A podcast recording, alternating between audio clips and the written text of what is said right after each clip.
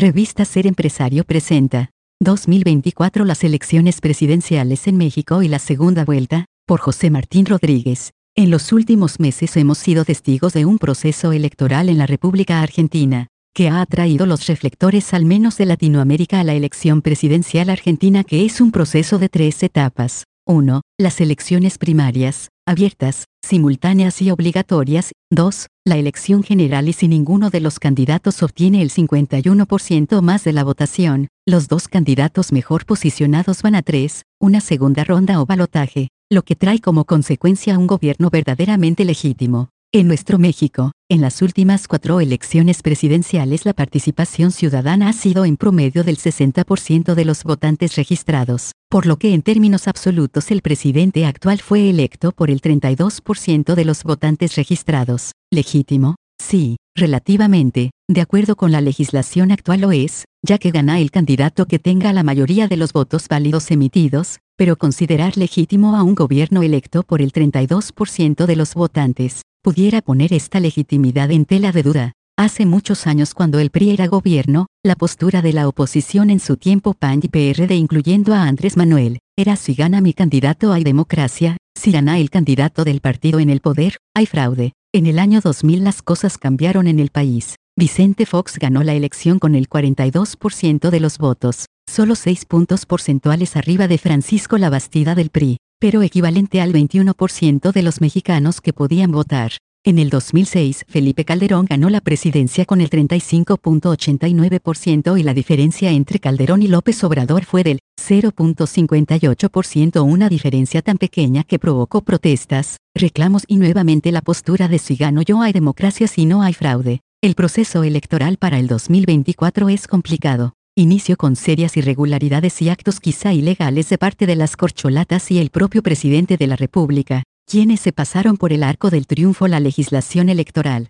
Pero no conformes con ello hicieron cómplices de estos actos anticipados de campaña a miles de ciudadanos aunado a que la legitimidad de los cuatro últimos presidentes de México reside en una mayoría de votos hablamos de en el mejor de los casos el 30%, pero no en una mayoría de mexicanos que, por la idea general de que llegue quien llegue, solo trabajaran para ellos y sus correligionarios partidistas, me hace pensar que debemos voltear a la legislación argentina en materia de elecciones. En las elecciones primarias en Argentina cada agrupación política presenta sus candidatos, pudiendo tener una o más líneas internas. La ciudadanía elegida entre los candidatos de orden nacional, presidente, senadores y diputados, de los propuestos por el partido que desee, los partidos políticos presentan a todos sus precandidatos a todos sus cargos a elegir y los ciudadanos, afiliados o simpatizantes de dichos partidos, votan a sus precandidatos preferidos para competir por dicho cargo. Por ejemplo, un partido o coalición presenta seis precandidatos para presidente de República. Al término de la primaria sale electo un candidato para competir en las elecciones generales.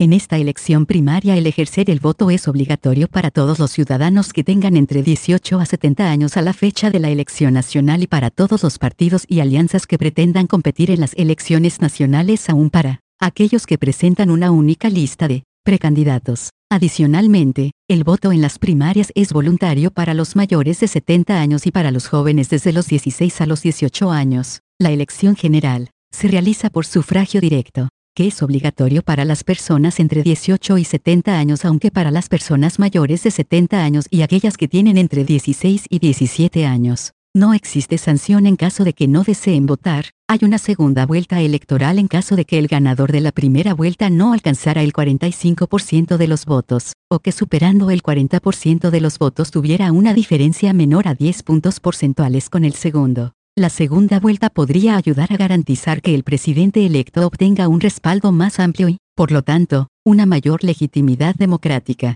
Al requerir que un candidato obtenga una mayoría absoluta en la segunda vuelta, se busca asegurar que el ganador tenga el respaldo de la mayoría de los votantes. También, la segunda vuelta puede contribuir a reducir la polarización política, ya que obliga a los candidatos a buscar apoyo más allá de sus bases tradicionales. Esto podría fomentar la construcción de coaliciones y promover la inclusión política, pero lo más importante, desde mi punto de vista, es que se evitaría la elección de candidatos con apoyo limitado, como lo han sido al menos los últimos cuatro presidentes de México. Hablar de una segunda vuelta podría aumentar la competencia entre los candidatos en la primera vuelta, ya que sabrían que necesitan un apoyo más amplio para evitar una segunda vuelta. Esto podría traducirse en una mayor participación y un debate más profundo sobre las propuestas y políticas de los candidatos. Claro que la implementación de una segunda vuelta no está exenta de desafíos y consideraciones prácticas.